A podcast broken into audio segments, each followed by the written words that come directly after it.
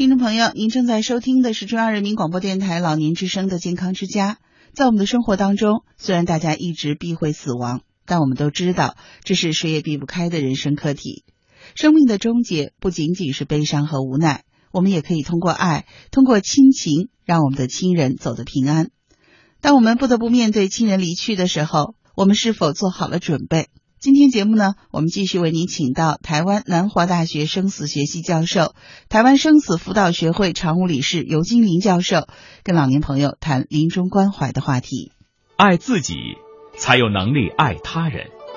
也许我们的身体有一些的老，但是我们的心理是更有智慧，灵性是更高的。所以我想说，哎，祝福每位老人家吧。老也是一种很美好的人生的一个阶段，好好享受这个片段吧。健康之家邀请您和孩子们一起聆听生死课程。大爱心理剧疗法之父，台湾师范大学社会教育学博士、台湾南华大学生死学教授尤金玲讲述爱的生命历程。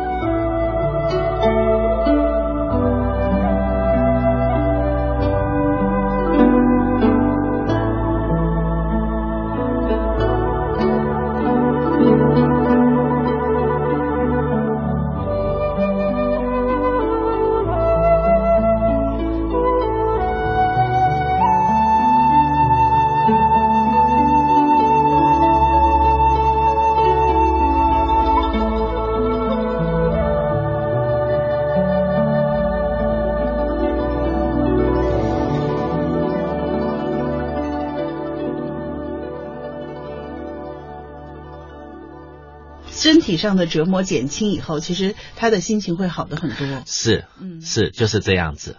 然后当他心情减少，那个比较也减缓那个不舒服的时候，那他就要继续做精神上的，我们一般叫灵性上的。嗯。然后一般我们在临终关怀，刚刚是主要是做身体上，然后再还做心理和灵性，一般叫身心灵，嗯，三个都要做。那所以第一个，一般我们医院里面去第一个先做的时候，一般是让他减少疼痛。然后也了解他的各种身体的状态。那在台湾一般，呃，在做安宁的时候，不是长期住在医院的。有有的医院像做的比较好，像呃马街医院，或是台东有一家台湾台东一家圣母医院，那个环境是很舒服的。他他就是考虑到人性的管理，所以当他那个病房不是只有他这个病，他可以家人一起来住。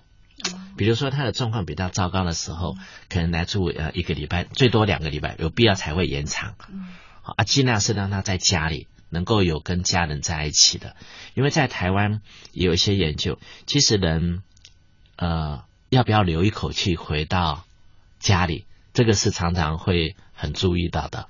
因为其实人其实有一种呃落叶归根的，希望我我最后一口气回到家里，好像。我从这边来，我就从这边去，有一个很稳定感，所以留一口气。但是现在在台湾和我知道，现在在我们大陆这边，很多就是在医院过世的很多，是是，所以很多人会很遗憾。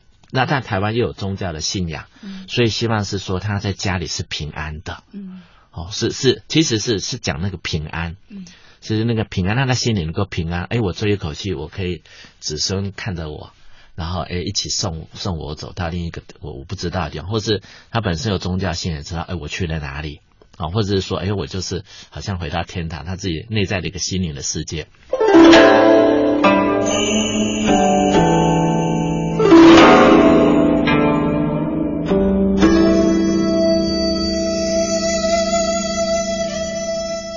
心神不安，情绪躁急。是生病最根本的原因。心可以主动一切，心定则气和，气和则血顺，血顺则精足而神旺，精足神旺者，内部抵抗力强，病自除矣。故治病当以摄心为主。我是兜兜，祝爷爷奶奶气定神和，精足神旺。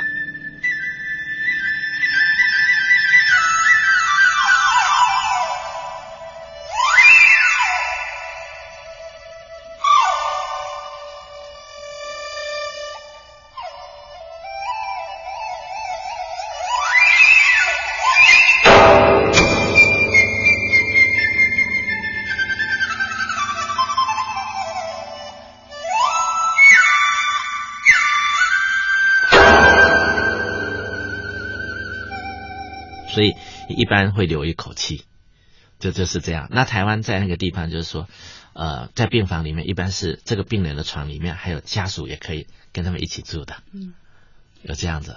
然后还有台东圣母医院，他那他他那家医院就特别棒，他怎么棒呢？他他那个设备呢，医院里面没有所谓的那个呃酒精的味道，没有消毒水的味道，他他会用那个精油，那是因为一家精油公司，它也是发善心，就在每个角落都是有那个喷雾这样子，嗯。其实他觉得是哎，我走也可以可以很干净的地方，而且我儿女可以这样来陪我，这是是在医院上的设备，好，这个其实在在医院，那另外有时候临终的时候会在在家。在家就是呃居家疗养的，居家疗养在台湾是会有医生啊、护理人员或社工会定居他在家里，会经理来讲，然后一般会教他的家人呃如何，比如说疼痛的时候如何打吗啡，嗯，哦就就不用一些，因为有时候住院还是费用比较高。对，那台湾还会有做一个比较好，就是说医院呃有多出的床，或是比较可以的，就可以床放在那个老人的家里面。嗯。然后老人过世的时候才又回到医院来，或者你为一个老人要买一个床也是很贵。那台湾也有一些人是自己家庭环境比较好，自己就买床，然后他老人过世了，你知道帮忙，他就把捐给医院，那医院就把这个资源呢又回馈。我觉得这是一个善的循环，对对对，对，有做这样的。好，那所以在做到这个的时候，就是从从照顾上，从环境上的照顾，身体的照顾，接下来就是心理的照顾。